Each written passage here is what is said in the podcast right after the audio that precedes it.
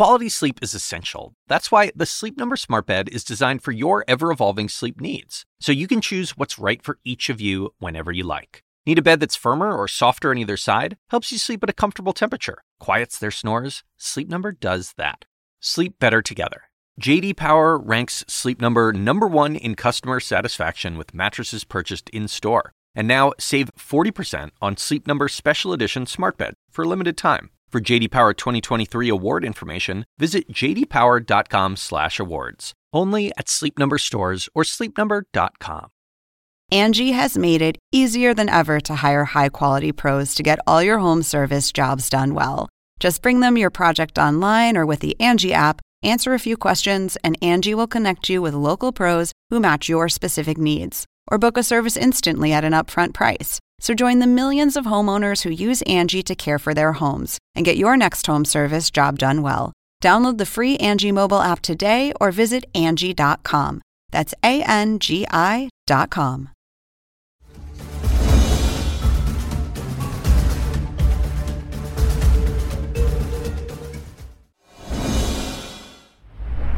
Good evening, everyone. I'm Alisyn Camerota. Welcome to CNN Tonight. Alex Murdaugh will spend the rest of his life behind bars for the murders of his own wife and son. The judge who sentenced him today knew Murdaugh professionally and personally before all of this and called him a monster. Tonight, some legal observers say that those three hours of jury deliberations were too fast for a six week trial. We'll debate that. Plus, what will the future be like for the people of East Palestine, Ohio, who've been exposed to toxic chemicals from that train derailment? Tonight, a woman who grew up in the middle of a different environmental disaster has a message for the people of East Palestine, what she says they need to do starting now. And here's a question for you How would you like to travel the world for a year, all seven continents, and see all the historic sites like the Taj Mahal, Machu Picchu, the Great Wall of China? All your food and lodging is included, even some booze, for the bargain price of $30,000. But there is a catch, and we'll tell you all about it and see if our panelists are game to try it. All right, we've got a lot to talk about tonight, so let's bring in our guests. We have expert criminal attorney Dante Mills, also Patrick McEnroe, an expert on a different kind of court. Um, Grio badass Natasha Alford and Republican Jersey Shore lover Doug Heye. Great to have all of you guys here with me tonight. Okay, so Dante, I want to start with you about the trial. It was very interesting today to hear the judge talk about how long he has personally known Alec Murdaugh. So I just want to play that for everybody because he talks about, you know, what his impression was then and then what it has become. So listen to this. You've practiced law before me, and we've seen each other at various occasions throughout the years. And it was especially heartbreaking for me to see you um, go on, go in the media from being a, a grieving father who lost a wife and a son to being the person indicted and convicted of killing them. Dante, I would have thought that if you knew, if the judge knew someone that well, that he would have had to have recused himself or something. I mean, is this just the occupational hazard of being in a small town that judges and defendants often know each other? That just took me by surprise how well, how many years they had known each other. It's a combination of a small town, but also a big name you have to remember that Murdaugh family was a huge name in that community. They helped a lot of people. In fact, they had to take his grandfather's picture off the mm. wall of the courthouse. That's how big they are. So for this judge to see him in this light after believing in the beauty of their family, and as he said, you have to be a monster to kill your wife and child. And when it's somebody you know that you believe is a good person, and it turns out that they're not, that's heart wrenching. Absolutely. But there's no problem with the judge knowing a defendant that well? No. Um, and, and you have to, especially in those small towns, you have to trust in the judges and the attorneys that they'll be professional and will remove themselves, their personal opinions from the situation and say, I may know him, but I have to follow the law whether it benefits him or not.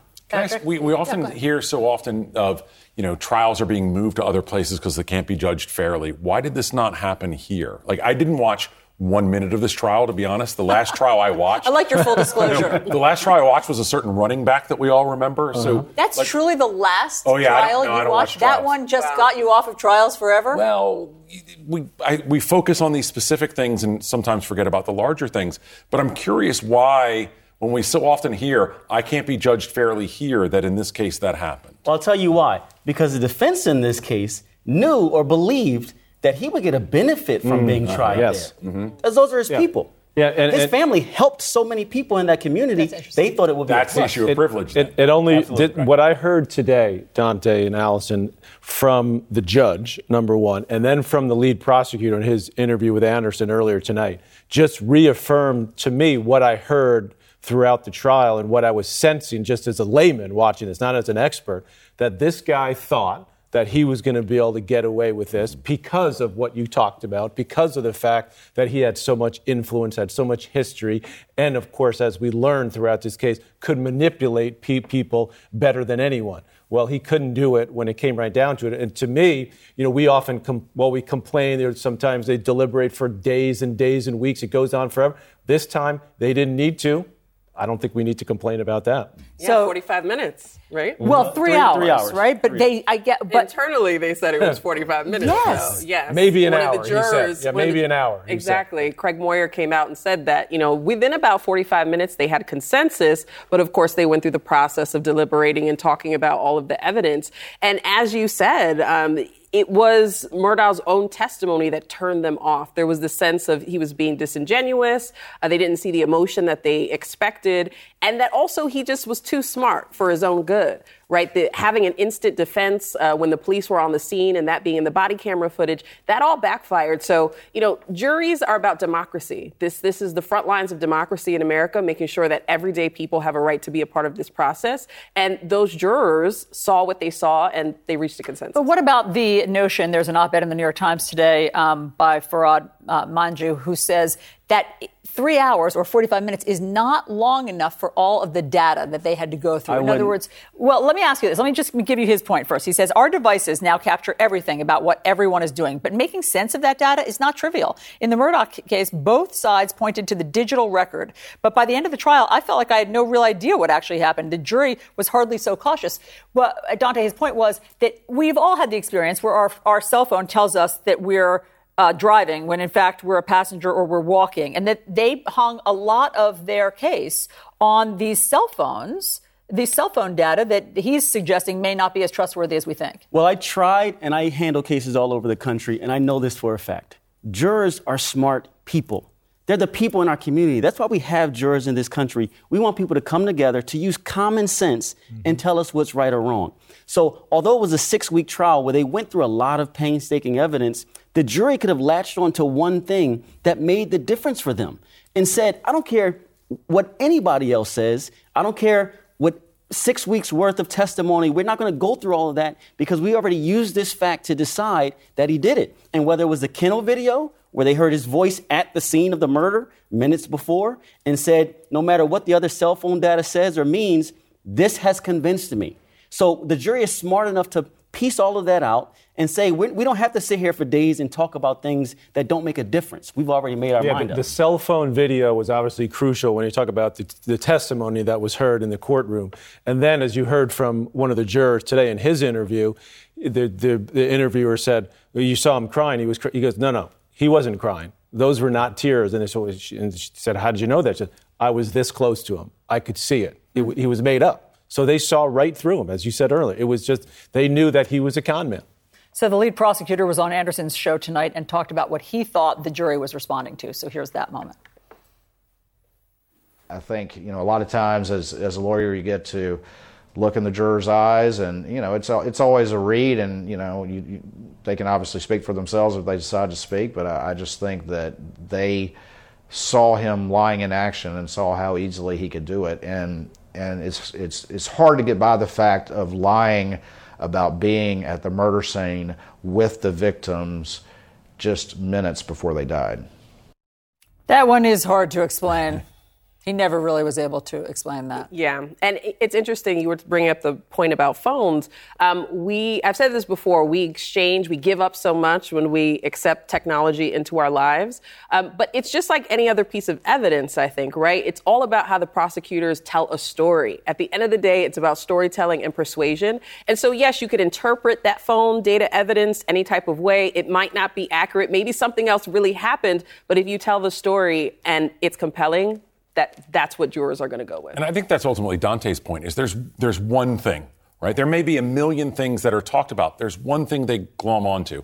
And so if you go back to the uh, the movie 12 Angry Men, which is like the greatest, you know, story of juries of all time, it comes down to Henry Fonda saying, "Did you notice that she had notches on her eyes?" Was she wearing her glasses or not? And that's what one by one turned all of the jurors. This is what happens in, in court cases all the time. But it's funny that Alec thought that he could convince them, he could get up on the stand, and his mm. counsel told him not to testify.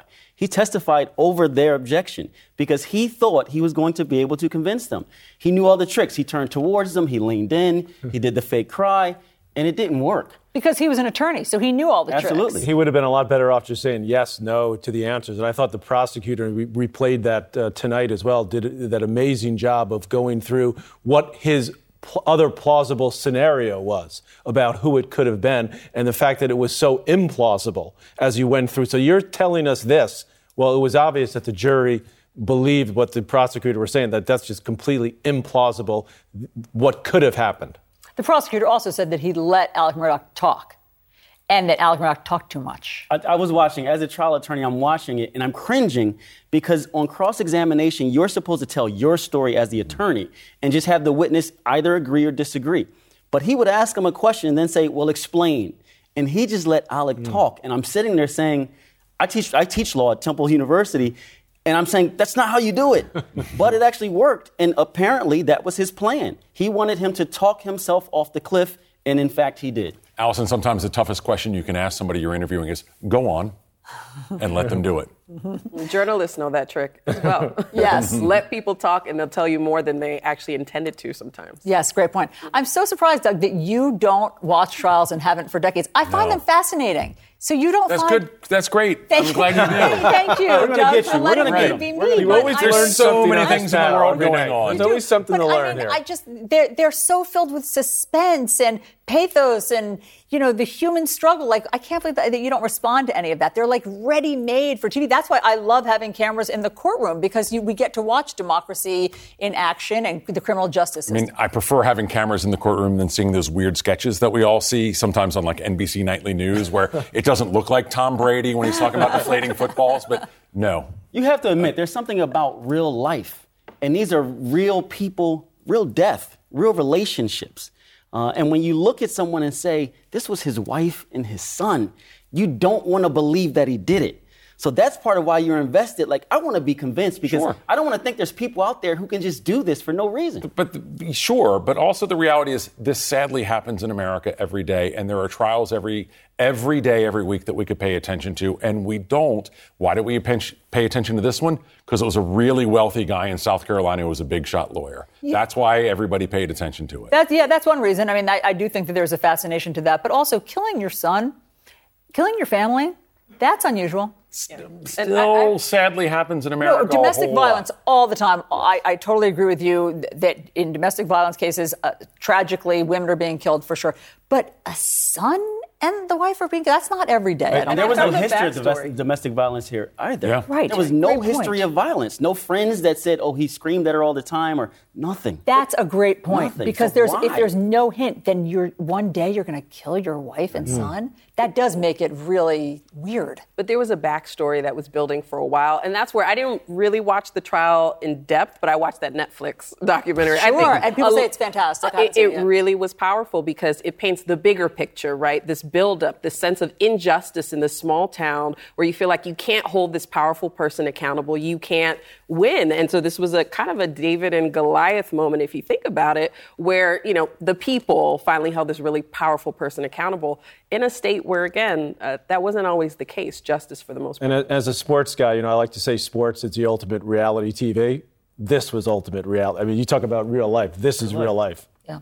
Friends, thank you very much. Okay, we're going to move on to this because crime, of course, is a big problem. It's also a hot button issue at the ballot box. President Biden is getting blowback from his own party because of a new crime bill and which side he's siding with. We'll explain.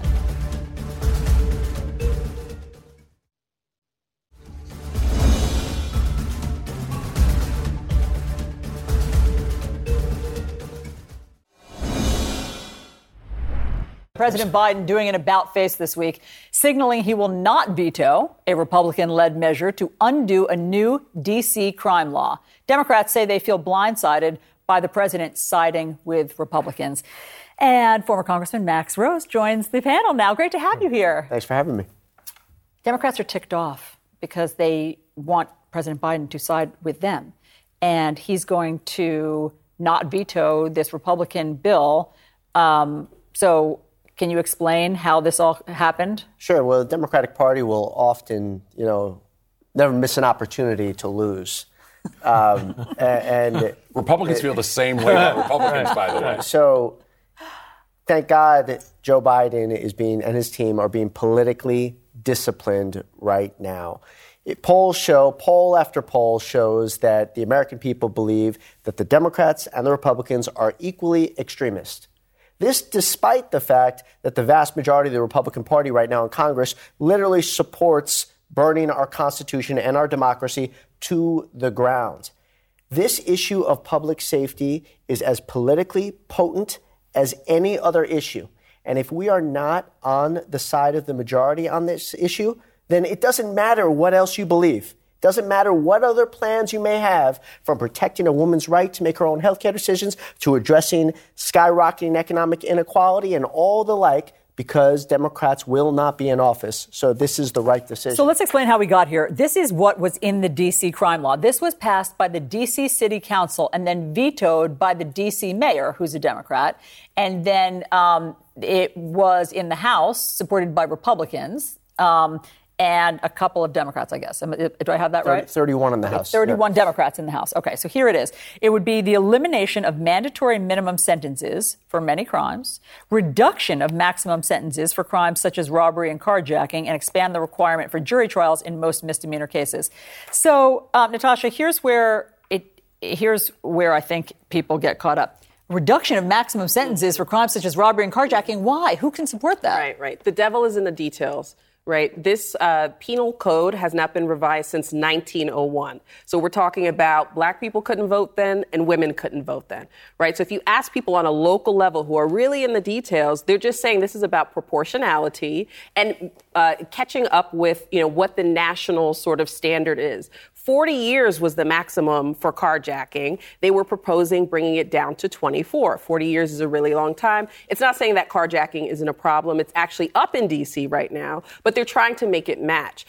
But on match a national what? level, match other states, match other states. Okay. But on a, if you were to ask the every the average person, crime is a problem right? Mm. It is a big problem. People feel unsafe going to work. They feel unsafe going home. They're seeing these viral videos of these terrible crimes. So it's a moment of a, a local issue colliding with national politics. And as you were saying, Max, President Biden is thinking big picture about it, even though this might be reasonable on a local level. And unfortunately, it just, it's, people are going to be upset. It's an unbelievable circumstance. And we talk about those 31 House Democrats. I promise you, if the Democratic caucus had known that President Biden was going to support this, that would have been well over 100. That's their anger. And, and they are pissed right now that they weren't aware of that, and now they're softer on crime than their so Democratic shouldn't he have president. told him, told them what his intentions were? I'm not even sure. they knew, you know, because what, what meaning this, the White House didn't yeah, know. yeah, because what this, what, what the interesting thing about the this administration from the very beginning is the clash of the two different staff groups. You have the Bernie and Warren wing, and then you have the folks who are more centrist. And shockingly enough, as the election comes closer and closer, the centrists are gaining more ground. So I have no doubt there were weeks and weeks of deliberations and debates here.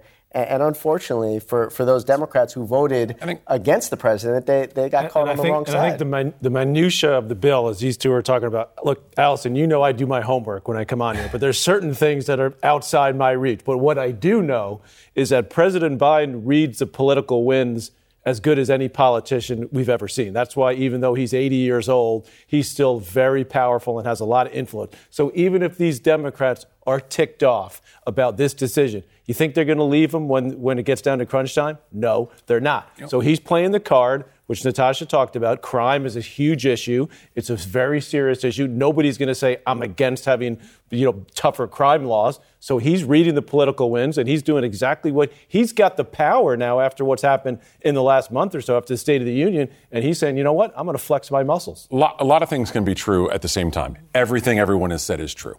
Uh, let me take you back to September 2021, 8:45 p.m. I'm walking to Whole Foods uh, to go to the grocery store in Washington D.C. And two guys jump me, and they run into a running car, wait, er, running car waiting for them. Cops come. Cops were great. They told me we think the same people did this 10 minutes earlier, and then they sort of shrugged their shoulders. We'll never find them. We're never going to solve this. That's what they said to you. The to police me. said to you, We're never going to find never them. Gonna we're never going to solve this. Never going to find them. We're never going to solve this. It happened 10 minutes earlier, a half a mile away. This happens every day in Washington, D.C. And this is where multiple things can be true at the same time. What we also know is so many people are leaving Washington, D.C. because they didn't get carjacked but their neighbor or the person across the street. I know four people in the last two years who've left D.C. because of carjackings. And so, what the District of Columbia does is they advertise, which is what this, this legislation does. We don't take crime seriously. And they tell you that they do, but they don't. So, if you but go on, on the let metro. Let me just stop you there for a second because I'm, I'm curious of what Natasha said. So, lowering the sentencing for carjacking from 40 years to 24 tells people we don't take it seriously. I mean, do you think criminals are, are listening with that uh, close? Sure, they are. Go, go on the Washington Metro and you see a sign that talks about people who are jumping on jumping over the turnstiles, which is not enforced, by the way. And it shows you what the penalties are in D.C., in Virginia, and in Maryland. In Maryland, it's $100. In Virginia, it's $100. In D.C., it's $50. They're advertising. We don't take it seriously. And so this is what Joe Biden, he reacted late. He screwed his party over to be really blunt about it he ultimately made the right decision. Yes, there are questions of, you know, state, you know, uh, home home rule and all of that that weren't addressed properly, but he's reacting to how people are reacting to crime and it's a personal issue. That's it's scary. personal But issue. scary, yeah. So, you know, the sexual assault, for example, the, the maximum uh, time that you could do for sexual assault was actually increased in this bill, right? Went from five years to 15 years. So, again, the devil is in the details, but at a time like this where we're so partisan, it seems we can't get on the same page about what is reasonable. Right. 40 years for carjacking, the majority yeah. of D.C. residents, black and white, are saying we want common sense criminal justice mm-hmm. reform. And there was a time when we were bipartisan on right. this. Donald Trump Trump was right, you know, That's there exactly for the right. First We can support Act, the Equal Act, but we have gotten away from that. You're it's just too black or we white. We can support the Yeah. Equal Act and do. We can be tough on crime and do criminal justice reform, things like the Equal Act and the First Step Act at the same time. Trump was great on this. Wait, As a yeah. Republican, I will say Trump was great on a lot of things very often, right? He was really good and effective on criminal justice. but it's his reform. own party who's undermining the bipartisanship that we could have because they want to score political It's, points. Yeah. in this Go ahead, case, Max. it's the District of Columbia City Council. It's Charles Allen who's doing this. So this has nothing to do with policy. I've, there's no carjacker in the world who says, I was going to do it, but then I realized it was 40 years, not 24. They're coming in from Prince George's County, stealing cars, That- and doing this place by place in the District of Columbia. It happens because every day. that is not because of the amount of time they would do in jail. They know they're gonna get away with it. fundamentally false. But They know they're gonna get is- away with this it. Is what this is about, plain and simple, is this is about politics. From a political vantage point, the president did the right thing because I don't want to see Donald Trump get re- get. I think get we'd agree that, especially That's after exactly the Chicago mayor point. But- election, but this here's became the- a lot more political. But now you noted that many things can be true at the same time. Here's what cannot be true. Okay, you cannot come out and say you support DC statehood, DC home rule, and just say, well, uh, unless they pass something that, that I really don't like. I don't disagree That's- with you. That is fundamentally contradictory, hypocritical. But again, I do applaud the political discipline. That is what really matters here from the vantage point And, of the White and- House. and to Doug's story and his point, do you know anybody that got attacked at a gas station in California while pumping gas? I mean, I, You, you do now, Well- because that was me. there you go. Cold cocked, attacked from behind. Meaning you were punched. I was punched in the face mm-hmm. in a California gas station, my rental car, out of the blue. Nothing happened. I turned around. Next, so next thing I knew, I'm on the ground bleeding profusely. Same thing. Cops came. Yeah. Said, "What happened? Did you get? Did you have an argument while you were?" No. I was just literally pumping And did gas they into steal my. your wallet or something? no, nothing. Really? And- and, and here's wait, the- hold on, I'm not done. Yeah. And the cops said, The cops well, said, never going to "Well, do. We there's some drug this." issues going around the, the area. It was in the Palm Springs area. There's some, you know, gang issues going around." Interestingly, a car pulled up a couple of minutes as I was dusting myself off, and you know, they came out. We called the cop before the cops came. Hey, we think the guy went back into this mall back there. You want to come in and get him? I said, No. I don't think so. And here, here's part So of it the was a setup. It was one. It was a setup. Yeah. You're talking about a professional athlete. I'm not a small guy. I'm still jumpy at night walking the sidewalks. So if you're my friend Julie, uh, who's five foot tall, who left Washington, D.C. because she's scared, that makes a lot of sense. And that's happening all over the country right now. And again, the Chicago mayor election shows why Biden made this decision. He didn't make it before that race. Well, I've never been attacked, but I'm pretty intimidating. true, true that. I, I've, I've, you know, True that. that's- that's Those are scary pretty strong to stories, guys. Yeah, yeah, right. Yeah. Um, okay, thank you all for that and sharing those personal stories. Meanwhile, another one in East Palestine, Ohio, 70% of people who took a health survey have now reported fe- having headaches and other symptoms after that toxic train derailment last month. How long will it take to know if these are lasting health consequences? Someone who grew up in the middle of another environmental disaster is going to join us with what her life was like next.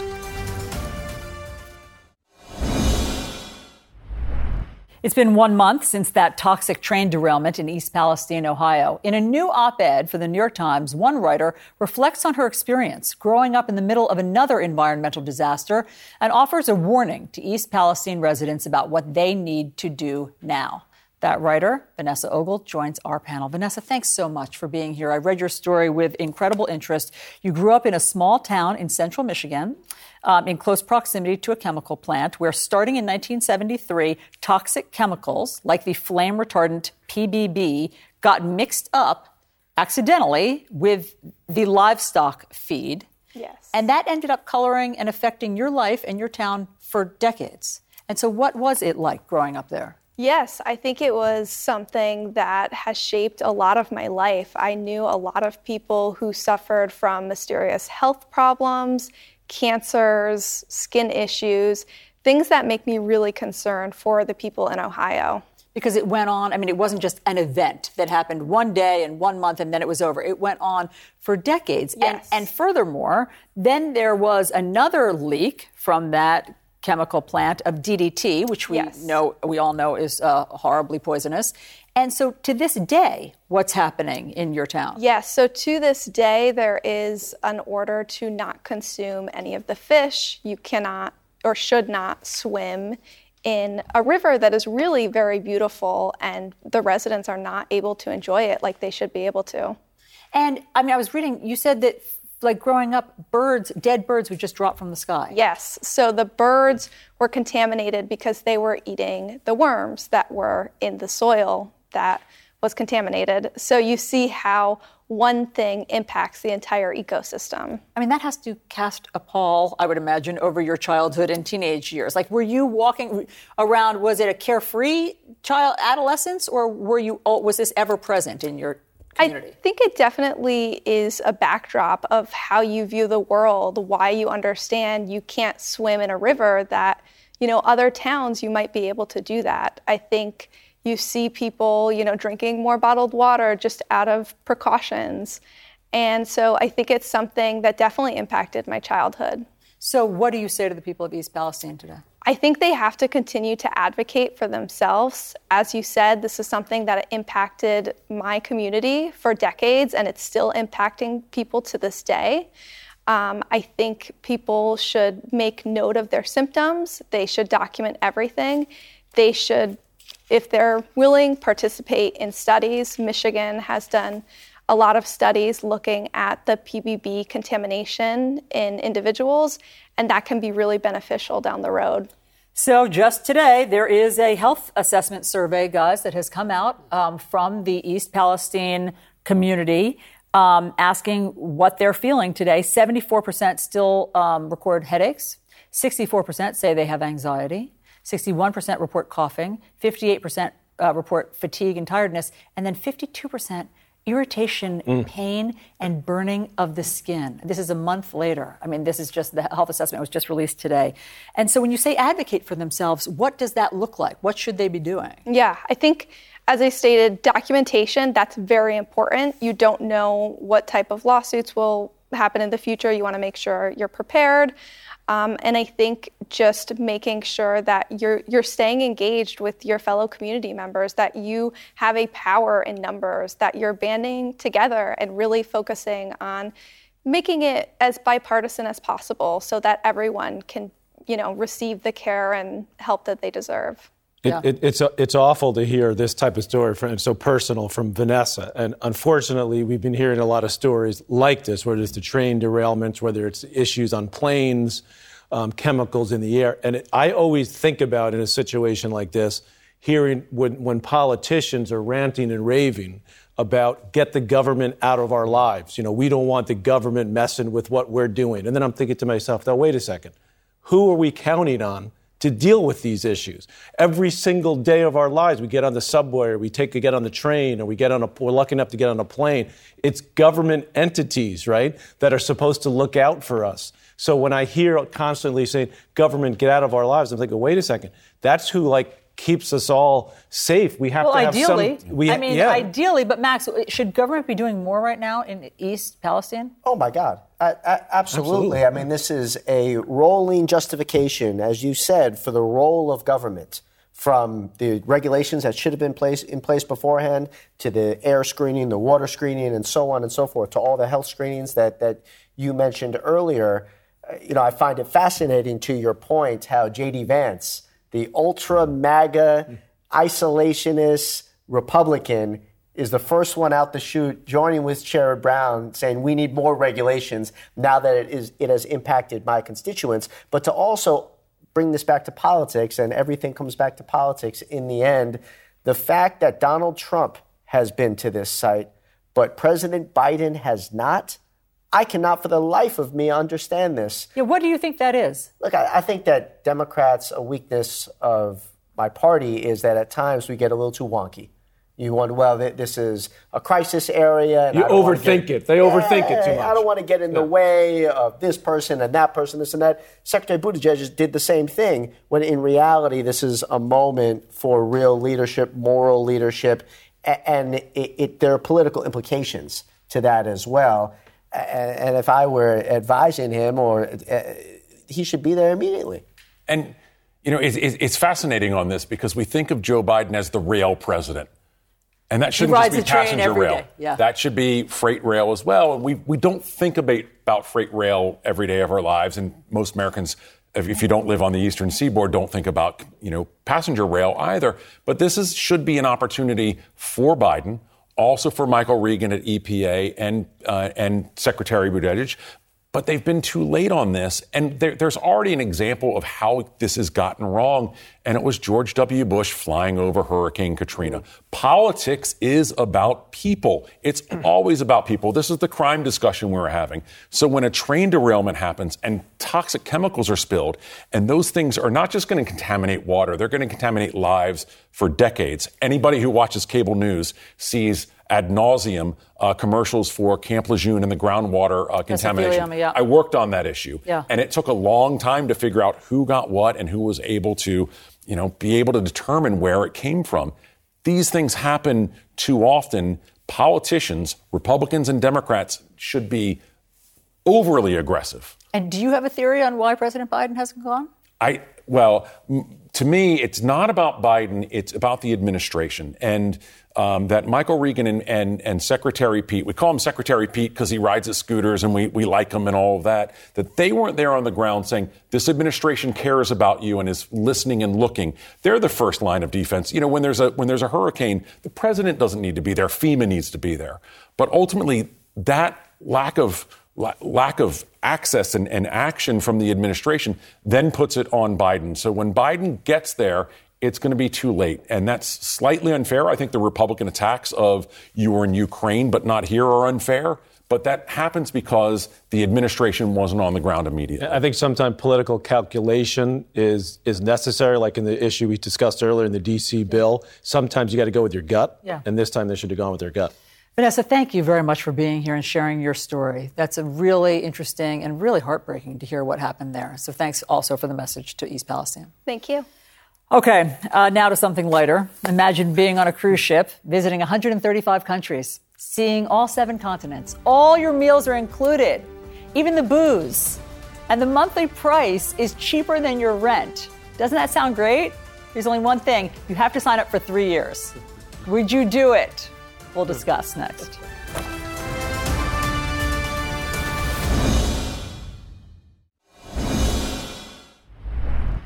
Do you like to go on cruises?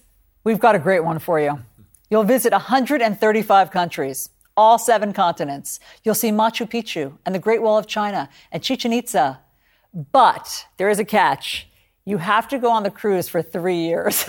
you have to commit now for three years. I'm back with my panel. Guys, and part of it is sounds great to me because it's 2500 a month, okay, which is lower than a lot of rent and mortgages, okay? And all of your food is included. Obviously, all of your lodging, you're on the cruise ship. You're going to seven continents. Some booze is thrown in, by the way, Doug. What do you mean, some? And yeah, I knew you'd now I have your attention. Um, but you have to go for three years. That's a that's a big commitment. Okay, Max, are you in? Sounds tremendous. So you like it. So you're in. Sign You're so up. full Yeah? of it. Come on. Th- This sounds I mean, maybe three No, weeks, I but- mean, no, look, I, I, I can't even take this seriously. I mean, I, I'm imagining, you know, I come, I come from a, a, a family, you know, a, a, a loud Jewish New York fighting family. I mean, can you have a family fight on, on one of these cruises? Like, how, how does how does this work? This is the funniest, weirdest thing I have ever heard in my life, but.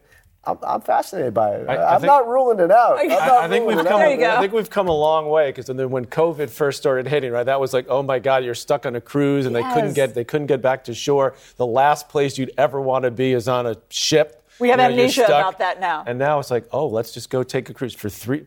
I, as I said, maybe three weeks, but three, Three years. years? No, you're not. Here's what's so uh, also so fascinating, guys. You're on with a thousand seventy-four other Mm-hmm. people, so you better really like those other Mm-hmm. thousand Yeah. people because it's like a traveling commune. You are they're your neighbors Petri dish. or petri dish for three years. I- I see this as like a spin-off of White Lotus. Like I, you took the words out of my mouth. I was I'm like, it sounds so promising, but this actually could be a nightmare. yes. I could see it if maybe you're like a little bit younger, you're single, you're ready to mingle. By the time you get out of those three years, you might have a fiance or two. I, I don't know. It sounds like something that is for the unanchored person, and that's Literally. not me. Unanchored I is like good. that. That's good. I like that. So I'm thinking of two different TV shows. One, Quincy, who lived on a houseboat while he was solving crimes and loving the uh-huh. ladies, and then obviously the Love Boat. And ultimately, it comes down to a third TV show. There's a three-hour tour. No chance. I thought you say you might end up on Gilligan's Island. Like, get me is off it. this thing. That's That it, right? is it. But that was just three hours. This is three years. right. Even if Jack Klugman is solving those crimes, no chance. That's, you're uh, a hard no. bucks. Hard no. Hard no for you. That's a nice price. I mean, is That's it? a nice price. I mean, it's Twenty a- five hundred for your bucks. food and everything. All you can eat, all you can drink. Yeah. Oh, by the way, I've been. Okay, how many of you have been on a cruise? Uh, I've been on one. a couple, Yes. yeah. No. I Yes. haven't. No. For reasons aforementioned. Okay, well, you can eat your face off on a You cruise. You can eat a lot, and there's not that many places. I mean, I know they got these little pseudo gyms, if it's depending on how big it is, but how many times can you walk around that floor of the, cruise deck. ship? You know, to get How those are they steps going to in. regulate though? People have be- been behaving so badly in public lately. I saw like a brawl on a cruise recently. A Is video Charo went involved, viral. by the way? If Charo is involved, I might She's rethink the special this. guest star. I might rethink it if She's the she's special involved. I don't know. Part of me. I mean, at three years, I'll, I, eh, that's not realistic right now. But I don't know. As a retiree, going mm-hmm. to all these fabulous places, going to the see whole the panel. great. But yeah, I can bring you guys. Yeah, Bring we could, we could, we could, we could just talk like this every night, just That's for fun. right. That sounds fantastic and slightly torturous. Um, so uh, just think about it, guys. That's all I'm asking. Okay. All right. Meanwhile, we have to tell you this story. Our colleague and CNN anchor, Kasie Hunt, welcomed her new daughter to the world, but the labor was anything but ordinary. Her baby daughter is named Grey, and Grey uh, did not make it to the hospital for this delivery. She was delivered at home oh on the bathroom floor. We'll tell you what happened next. Oh my gosh. wow.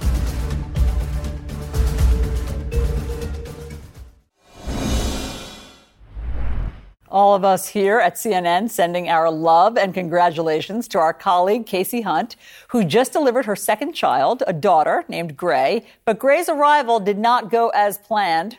Kasie was at home in Washington on Wednesday morning when she went into a sudden labor. And a quick 13 minutes later, she gave birth to Grey on the bathroom floor. You can see her there still. Fortunately, her husband Matt was home to help. Kasie later posted photos on Twitter joking that Grey welcomed herself into the world and thanking DC Fire, EMS, and 911 operators for guiding them through the delivery and then getting them quickly and safely to a hospital. The baby was supposed to be born during a scheduled C section the next day, but clearly Grey wanted a March 1st birthday. She weighed in at eight pounds, four ounces. So, congratulations to Kasie. Okay, coming up, uh, Tennessee Republican governor signing two controversial bills that target LGBTQ rights, and he's being called out for hypocrisy on multiple levels.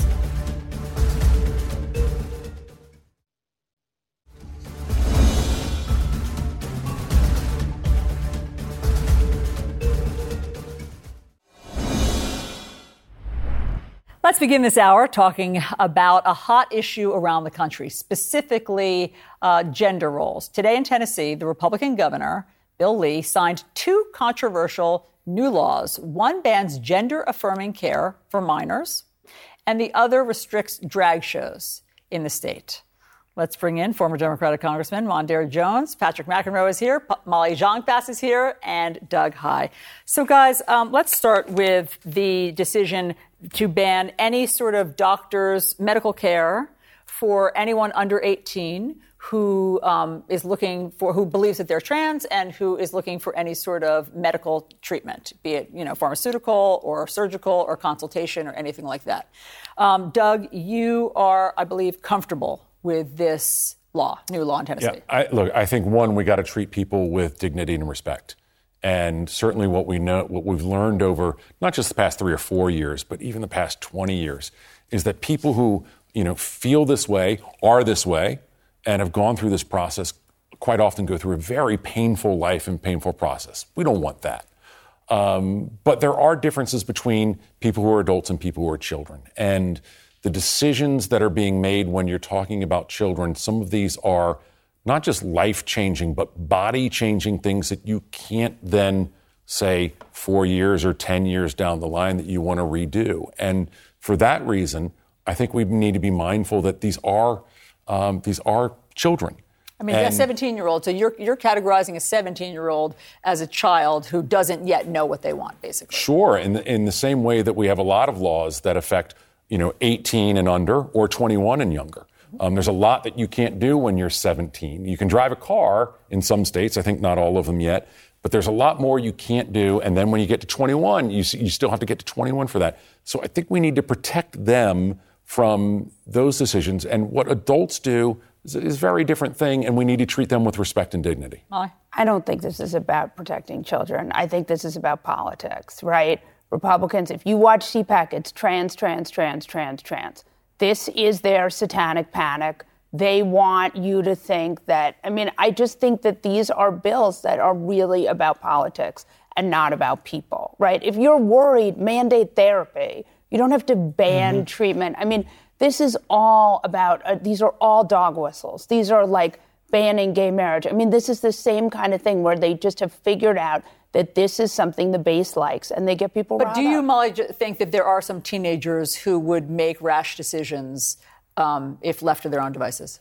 Absolutely, but you don't need to make, first of all, it's a small part of the population. You don't need to make it illegal. You want to mandate therapy. You want to protect people. I mean, there are a million ways to do that. This is not about that. This, this is about this, politics. This is not a topic that needs to be put under the rug right? And not have the ability of kids and their families to discuss this, to get treatment, to think about. Of course, it's a life changing decision. I, I can't imagine that anyone would think about doing this that hadn't spent a lot of hours and time talking to their loved ones. Is this the right thing for me to do? And to not have it available for people to discuss it, yeah. whether you're 13, 17, or 21, excuse me, seems absurd.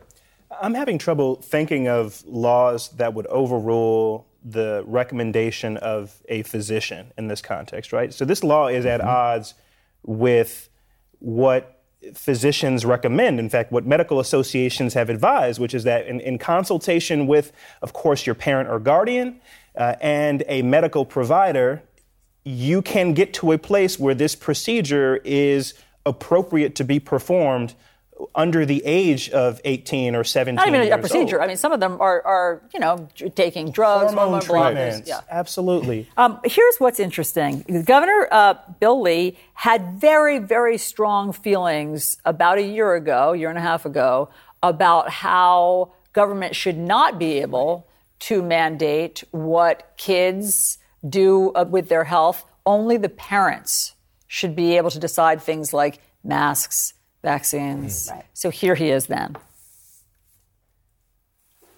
have the choice uh, to choose and make decisions about their children's health and well-being.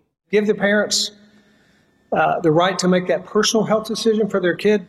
Individual decision making by a parent on issues involving the health and well-being of a child is the most important.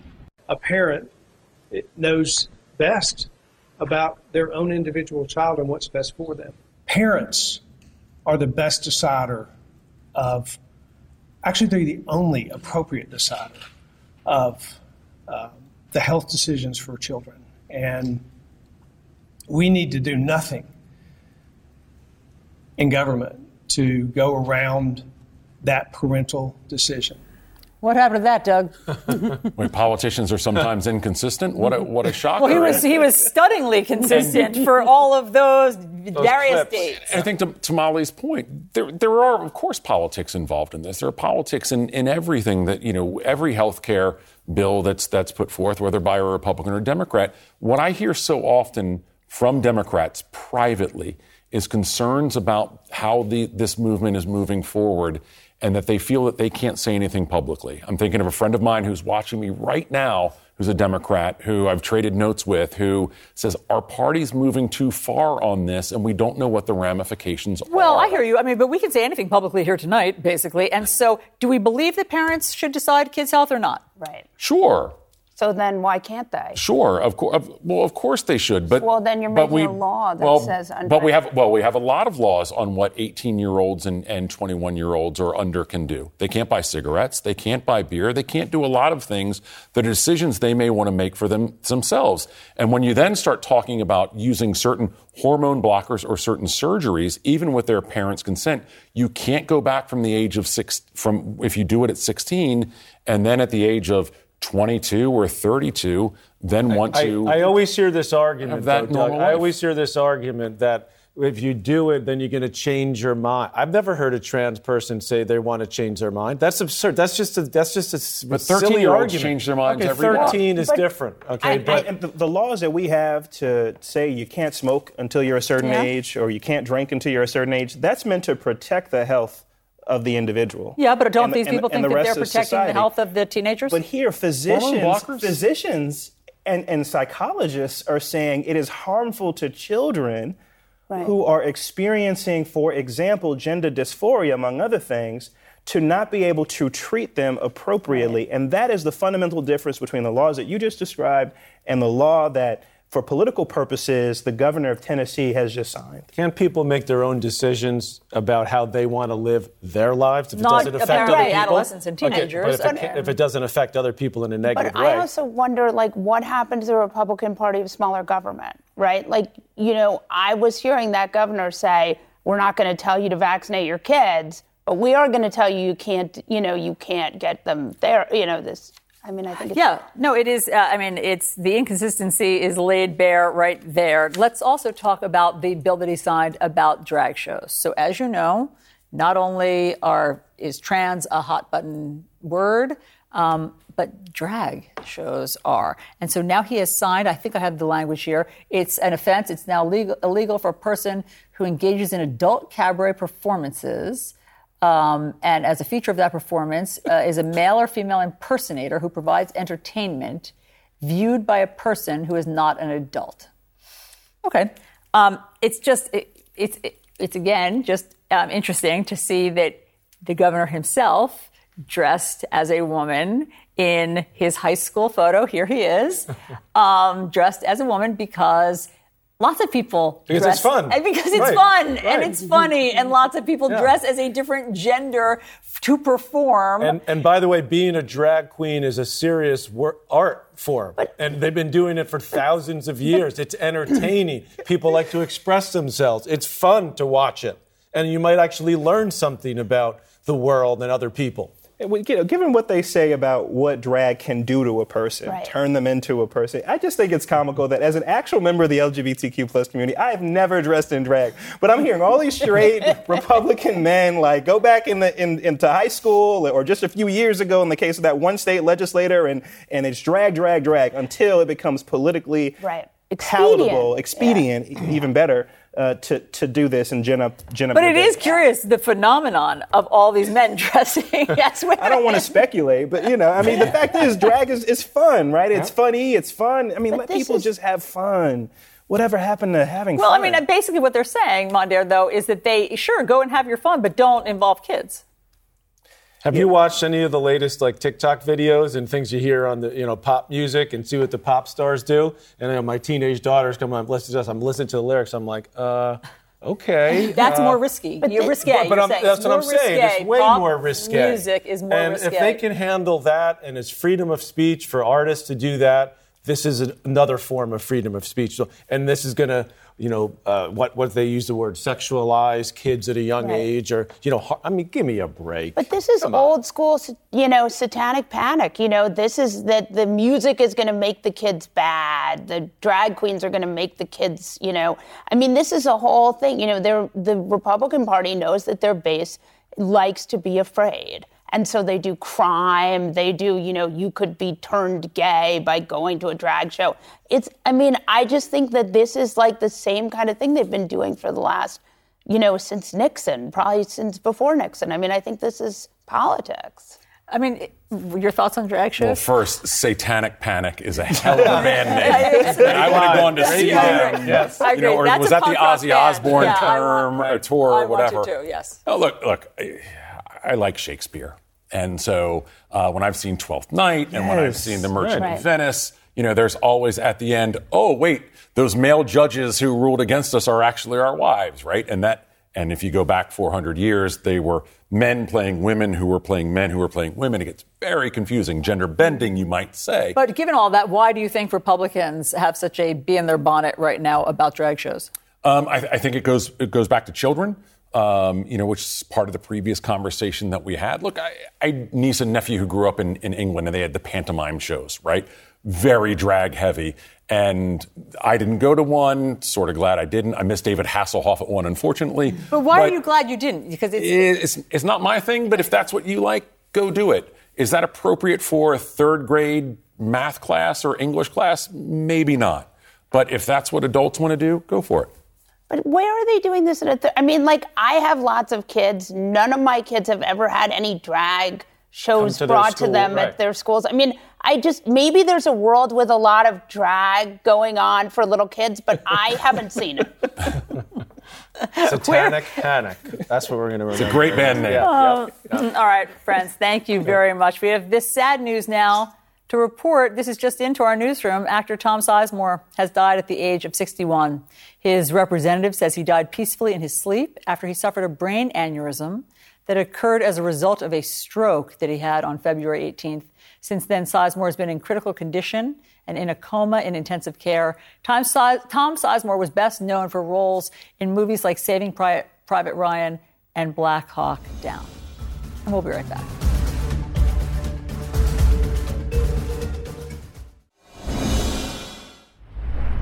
Estrogen in the water turning people gay. That's the conspiracy theory once pushed by Ron Peri, who Governor Ron DeSantis just appointed to the Disney Oversight Board. Here he is. Why are there homosexuals today? Um, there are any number of reasons, um, you know, that are given. Uh, some would say uh, the increase in estrogen in our societies. You know, there's estrogen in the water from uh, the um, uh, from birth control pills. They can't get it out. Let's bring back our panel. Um, I'm not sure. I don't know what if to laugh or to science, cry. I I'm not sure what just- science journals he's reading. Um, I mean, I think it is true. There's more estrogen in our products. That is true. That's a concern for sure. I'm not sure there are more homosexuals today than there have been for the past hundreds and thousands of years, but he's convinced of it, and he's going to be on the Disney Oversight Board. There's, um, I also want to, not, not only that, he's not only concerned about our health, um, he's also saying, well, I'll just read to you this one. He's also called LGBTQ people deviant. He suggests they don't have a stake in the future because many don't have children. And then here's something, and by the way, he didn't say this in the KFile didn't dig this up from 1975, 1965. This was two months ago. And here is what he also said two months ago about um, homosexuals. there are a lot of um, unhealthy effects of a homosexual lifestyle. There are diseases, but it goes beyond that. Okay, sorry, that was actually last year. That was a year ago. Okay, where do we begin, Doug? Well, we all got the same sort of puzzled look on our face, right? Like, and and you, I think you highlighted it well. It wasn't 30 years ago. This wasn't after Rock Hudson, you know, had revealed that he had AIDS, and uh, so it's not just bizarre talk; it's carnival talk at this point. And every person that I know who's a friend who's gay, you know what they do? They go to the gym constantly, and they post pictures where I'm like. Oh man, I got to stop eating so much, right? Including the congressman. Like it's like this is so again, it's not bizarre, it's carnival. Uh, look, if I had known that the way to, to, to not become gay growing up was to stop drinking tap water and to and to pivot to Poland Spring, then like that would have saved me a lot of heartache. Like I'm, I'm proud at this point, but it, it's clearly not that simple. And I just, I mean, do you think he's going to get away in the general election with stuff like this? I, I, I- people keep saying that because he's not Donald Trump, You're talking about Governor DeSantis. Governor DeSantis, that he is going to be so formidable in the general election. And I just, I, I want to thank more of the American people, whether it is this or, or manipulating or banning outright uh, s- d- hundreds of books uh, de- describing black history or, you know, his uh, obsession with, with, with beating up companies that, that speak out against some of his more controversial policies. I mean, this is not stuff that even Donald Trump was doing. I mean, Donald Trump never leaned into LGBTQ issues nearly as much as, as Ron DeSantis did. And I think it's because he knew that, like, the culture war, that culture war had been lost already, frankly. Yeah, I don't even know where Governor DeSantis can find someone like Ron, Florida. like Yeah. Ron Peri. I mean, it's not easy to find somebody who in Well, this year just go to CPAC. Florida. CPAC. You know, or sorry, go to the Star. Trek convention Yeah. that is called CPAC. Buy your Spock ears and your lightsaber, you know, of a, of a right wing variety, and you'll find these people. The good news for Ron DeSantis is he is a bus, and he's going to back that bus over the guy, then drive it up. Cross again and then back it up again. Like, we will not have to worry about this guy in a year or so. I mean, there's obviously crazy people out there, right? This is evidence of that, that say absurd and ridiculous things. But the idea that a person who's, as you said, the, the governor in Florida and is seriously considering running for president, in fact, most people Right. assume it's a lock,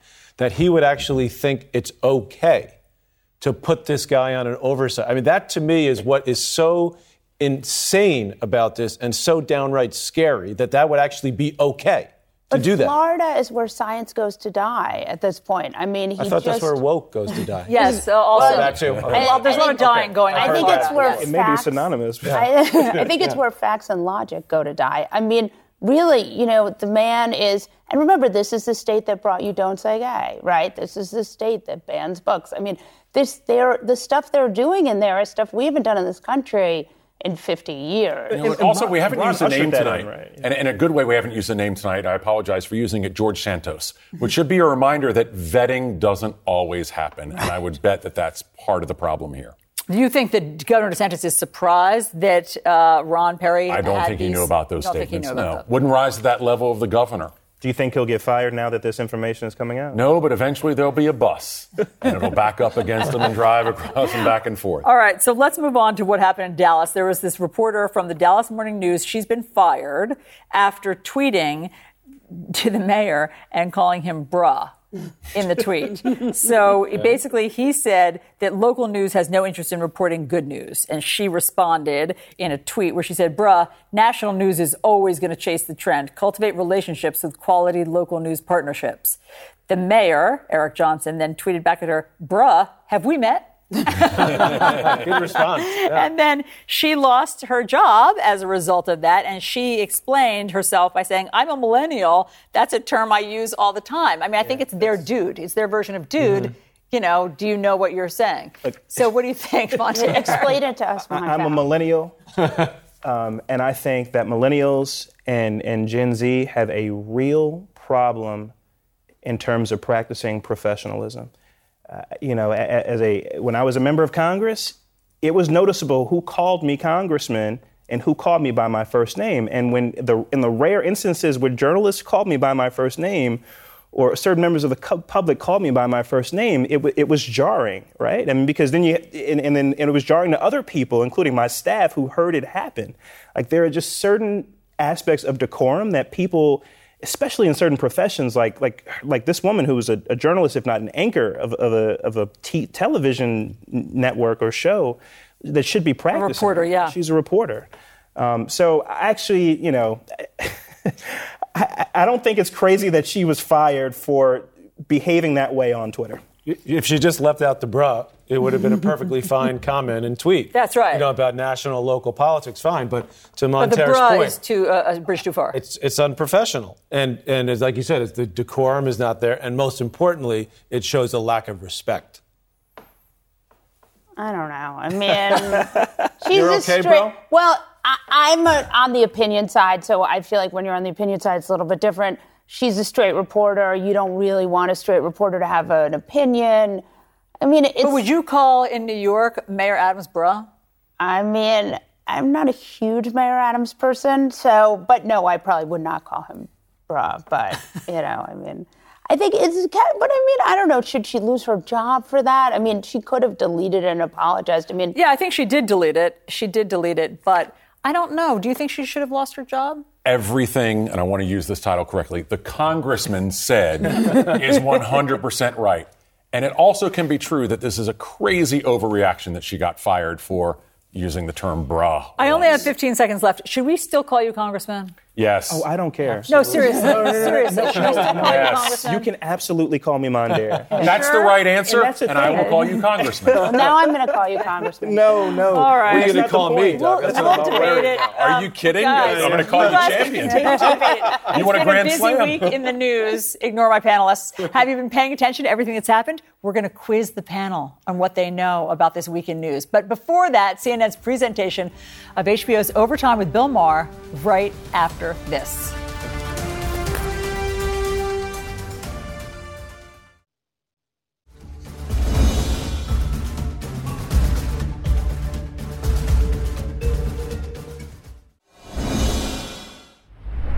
Now I want to turn it over to our friends at HBO. Each Friday, following Real Time with Bill Maher, Bill and his guests answer viewer questions and bring their unique perspectives to the topics driving the national conversation. We're excited to bring you this lively discussion first every Friday night. So here is Overtime with Bill Maher. Okay, we're on CNN now. I don't know how that happened. But uh, we're back with our panel from Vermont, Bernie Sanders, the senator. Host of Showtime's The Circus, John Heilemann, and actor and comedian Russell Brand are back with us. Okay, so here are the questions. People wrote in. I guess this is for you because it mentions the Brit Awards. What does the panel think of the discussion around the Oscars getting rid of gender specific categories like Best Actor and Best Actress? And how did it work out at the Brit Awards? As a person who's never won an award, I feel confident in saying that they are vacuous and pointless, a distraction at a time where we need to be coming together around real principles and values. Unless someone wants to give me an award, in which case I'd like to make it as specific as possible so I could bloody well get it. But am I wrong that at the, they, at the Brit Awards, which is for music, I hosted that before, but I'll tell you, Bill, that I was able to let go of the experience and have never thought about it since. I feel that it might be fundamentally meaningless. Okay. I can't find meaning in it. But I've what, looked. what I read none. was it used to be best male, best female, and they just cut out the categories, and it was one, like it was on, the only people who won it was it was four men and Harry Styles. Yeah, I think No, all the like no women won. they should just give awards to Harry Styles, and that can be an industry. Okay. And we'll watch the world incinerate while ha- Harry Styles dances What- beautifully. What is what is the likelihood that Congress will abolish daylight savings time? Is this something I read this also today that uh, Is that like they're calling it the permanent daylight savings Permanent time? I daylight- don't really under- I mean- even understand what that could is- mean. do you care about this? Are you No. seriously? Come on. I, I, I'm gonna go. I, I- I have to. I have been criticized for having a very narrow focus. I accept that criticism. Daylight savings time is not one of the issues that I've been studying. Okay, but you know what? I bet you this is the kind of stuff that actually affects a lot of It people. does. I- it does. And and it's and it's anachronistic. It's stupid. I don't get it. I don't know. I guess we did it hundred years ago because farmers right. needed. Okay, well. How many people in America are farmers? It's like 1% of the population. I mean, um, we need the farmers. I love food. I'm not crazy about the way they do their farming, torturing animals. And by the way, to, just to connect it once more to COVID, we are never going to be done with diseases like COVID while we are still torturing animals. It all comes from animals. Come, now we have to worry about bird flu. Bird flu. It's birds and pigs. We're back. We're back in the wet market again, where it's like that's it's the Yes, reality. It's like but it jump- There, there's there's bad shit that goes on in those places. That's right, and that's why it, that also could be where it came from. But it always jumps from animals to people, and it wouldn't if we didn't pen up the animals and torture them before we eat them. It seems like and Let me be let me be non-funny. You know, Yes. Your point about sickness and, and the possibility of future pandemics absolutely speaks to the need for international cooperation. Because the pandemic is not going to be an American issue, it's not going to be a Chinese issue. We're going to have to bring the world together to deal with climate, to deal with pandemics. Okay. Uh, should law enforcement be policing TikTok in order to crack down on illegal trends like the viral challenge to steal Kias and Hyundais? Oh yeah, do you know about this? They, there's TikTok videos that show how you could, with just a, I think, a screwdriver and a iPhone charger, you can hotwire a Kia and Hyundai. So like they're being stolen left and right. Um, what do you think about TikTok? That's another thing that's before Congress. Somebody has a bill to ban TikTok, certainly for people under 16. I think that's Josh Hawley's. Well, I think the concern is TikTok is a Chinese owned company, and you're seeing states and the U.S. government uh, not wanting to use it for fear that some uh, secretive information could fall into Chinese hands. Well, but also it's rotting the minds of our young Well, people. it's a whole other story, but that's, that's beyond TikTok, isn't it? It is, but TikTok is not helping. I would say the, rot, the rotting of the minds of the America, of America's youth is a is a problem that existed long before TikTok. And It made it it's like one of the things, great things about being young. made it much worse. Kids at least used to read a book. I don't think kids ever see a book. They do not read, they scroll. Scrolling does not make you smart. Uh, you know, not to become overly serious, I, I think it is now perceived that, pan, that the pandemic has made the mental health crisis that we previously had even worse. And there is a lot of discussion about the impact of social media It- and the it's- isolation it's and the lack valid. of human contact that it Oh, develops absolutely. on our health. All right. Russell, what are your thoughts on the UFOs that were intercepted and shot down by the U.S. military last month? I don't know if they're referring to the Chinese balloons. They were not UFOs because we know what they were. They were Chinese balloons. Uh, but there were other things. There were some things that they shot that we didn't get, and we don't know what they are. And there are the things that we haven't found out what they are after we did shoot them down. Do I you, wonder whether or not the $14 trillion that, that have been granted to the Pentagon, 55% of which has ended up in the hands of the military industrial complex, which surely American people are becoming weary of, needs occasionally to be boosted with fanciful ideas of extraterrestrial invasion. Maybe there needs to be a continual reminder that the skies themselves could become a threat unless Raytheon, Lockheed Martin, BAE Systems continue to profit. Elsewise, a balloon, a perfect metaphor, for it is naught but hot air, nothing inside it, shot down by a $400,000 missile, might be coming for your family. Well, but, yeah, but again, I'm, I mean, we, we were just saying here we all should be skeptical and have open minds on everything. Mm. It is possible that there are there's life in on other planets that are visiting us or scouting Bill. us. I mean, there are even even the U.S. Even the U.S. You've upset him. I'm just saying it's possible. Carl Sagan sure, said it it's is po- possible. Okay. But if you think that something from another universe came all the way here and was no. just kind of dragging around and was shot down very easily, I think if it's a UFO, they would have done a little bit better in avoiding no, and no, evading no, that kind of missile. Not, we're not, uh, we're, first of all, it's, it's, it's, we're not saying it's from another universe. We're saying it's from the same universe. Universe is very big, Bill, very big. Bill, I think Bernie raises a good point. It's not like E.T. would come all the way here and then trip up outside Elliott's house. He's made it all the way here. I agree. No, that's the point. That's the right, point, Bernie. Well, okay. The Chinese balloon is different. I'm not saying the Chinese balloon was from another universe or this no, universe. I mean, it would have to be from China. Yeah. If it's a Chinese balloon, right. and I mean that with all due respect, Unless the Chi- that's the least it can do. Well, I was just, going to say, I think the. I'm, I'm moving on. The obvious. Uh, uh, uh, you brought Bernie back out here. He won't be happy if you're going to talk about extraterrestrials and balloons right. and that. Okay. If you're looking, if you're looking inequality. For, if you're looking for proof, I, I, if you're looking for proof that there's life in outer space, intelligent life in outer space, you need to look no further than Russell. So okay. there, there's not really another accounting for how a I'm glad that became a compliment, sir, because I was rearing up. No, don't you worry. Only compliments, uh, my friend. With all the emphasis on DEI, are we confusing equality of opportunity with trying to guarantee equity in outcomes? Okay, that's interesting because I think this word equity has come into the language in the last few years, and before that we didn't hear it a lot. And I think a lot of people hear equity and they hear equality. That like it's the same word, and it's not the same word in the same concept. So, how would you differentiate between equity and equality? Well, equality, we talk about, uh, I don't know what the answer to that is.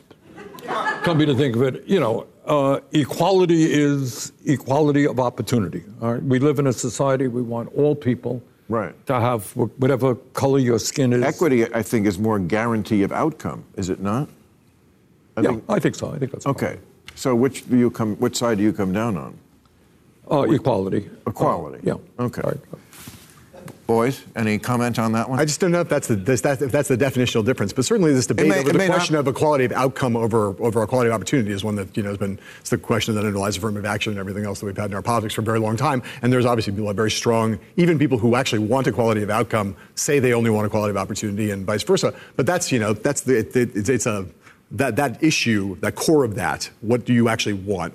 Um, and I think Bernie is where everyone says they want to be, but there are in fact programs that have been designed that designed to actually engineer equal outcomes, not just equal opportunity, and that's where a lot of the controversy has arisen. Okay, one more. Have Democrats done enough to support strong labor unions, Bernie? What's the future of unions in this country? I think they just subpoenaed the Starbucks dude. They didn't. I did. Uh, you know, it's. Uh... that's not fair. No, look, we're not going to have, that is an issue I do know something about, and that I pay attention to. And the bottom line is that you're not going to have a middle class in this country unless workers are able to stand up, organize, form unions, and, and negotiate for decent contracts. And what we're seeing right now is more and more workers wanting to form unions, but you're seeing companies like Starbucks, uh, and Amazon and other Apple and other large corporations really engaging in illegal union busting. So we have asked uh, the leader of Starbucks, the head of CEO, Howard Schultz, uh, to explain to us why he thinks it's acceptable that over 50 occasions the NLRB has said they have broken federal labor law in breaking unions.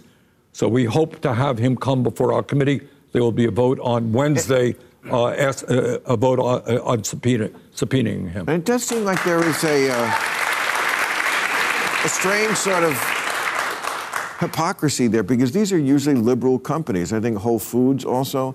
And it's like they care a lot about the indigenous people of the Bolivian Andes, uh, but not about some worker in Cincinnati. You got it. All right. They are very liberal about everything except whether workers can form a union and earn decent wages.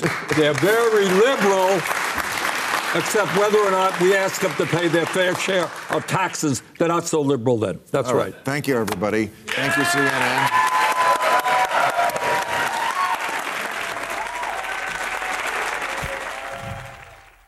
I love that, Russell Brand. You can watch Real Time with Bill Maher on Friday nights at 8, on HBO at 10 p.m. and then watch Overtime right here on CNN Friday nights at 11:30. And we'll be right back. Can you remember what's happened in the news this week? Let's quiz my panelists right now. Okay, everybody. Uh, first things first. Um, the vapors from the Jack Daniels Tennessee distillery are A, making everyone in town inebriated, B, causing birds to fly into telephone poles, or C, coating the entire town in fungus. Which one do you think it is? Please hold up your Molly, answer don't now. cheat. Please hold up your answer. No. Go ahead. Please hold up your answer. You just looked- you just looked at what we were Inebriated, putting- telephone poles. What is it, guys? I did Go. learn. I did learn Okay. something in You that get more segment. points if you're the Oh, only one quick, who's do right, it. by the way. Wait, do it. I'm not cheating. I just You didn't just see waiting. that everyone else yes, put up it's a C. C. It was and then coating the a C. entire town in fungus. That was right. I was My not bad. Okay. cheating. Next question. Uh, this week it was revealed that George Santos. A has a new mystery treasurer. B lied about being a tennis champion. Oh, is that for me? C Okay. falsely claimed to invent the toaster strudel. Is there an all of the above choice? there should be. it could be with him. I, I wish I could do Okay. B, but I like to be right. Okay. So I'm gonna go yes, you're right. Yeah. It's A has a new mystery treasurer. Okay. Next, the Bidens ordered the same dish at a DC restaurant. Was it grilled sea bass with garlic butter, rigatoni with sausage, or steak frites? Uh, was it Wait, rig- it's not rigatoni? up- it's not up on the screen. Where you- were you? There we go. Okay, hold on. Okay. So what do you what do you like? What do you sounds have? Not rigatoni. Emily Heil at the Washington Post is the one who broke this important Uh, are you sure, I'll go with that. Congressman? I'm going with the rigatoni. Okay, yes, it was the yes, you got it. It was the rigatoni. Okay, next. A West Virginia bill would offer returning residents A, subsidies for starting a small business, B, a commemorative John Denver bust, C, $25,000 in tax credits. Okay, I want it to everybody? be B, but it's not. Okay, you say it's A, you say A, C. The answer is C. Okay, you guys, uh, I think Mondaire and Doug won, Undefeated? I think. guys, thank you so much. I call him Congressman, by the way. All right, we'll be right back.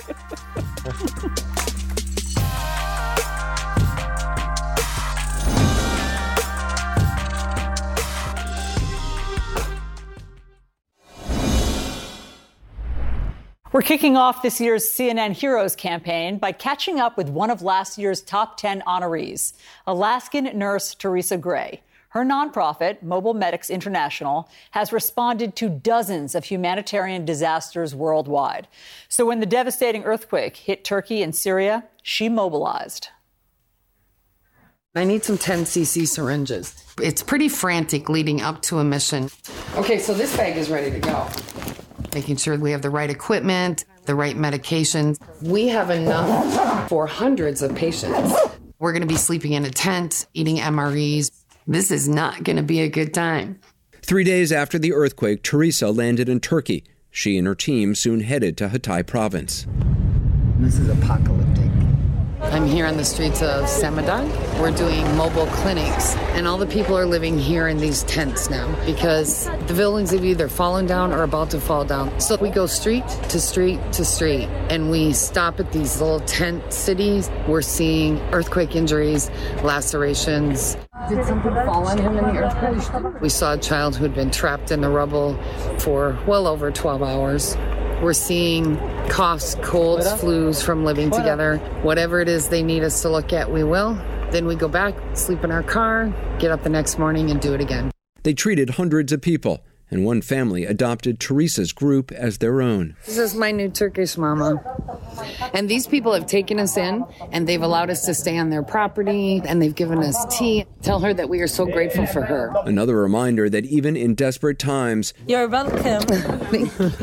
humanity can shine through. I know. I'm so sorry. I'm so sorry. It's okay.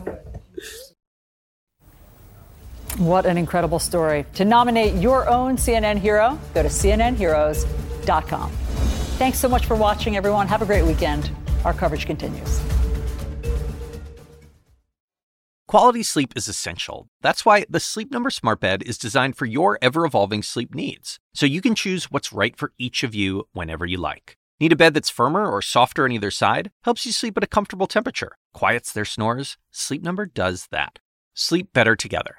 JD Power ranks Sleep Number number 1 in customer satisfaction with mattresses purchased in-store. And now save 40% on Sleep Number special edition smart bed for a limited time. For JD Power 2023 award information, visit jdpower.com/awards. Only at Sleep Number stores or sleepnumber.com.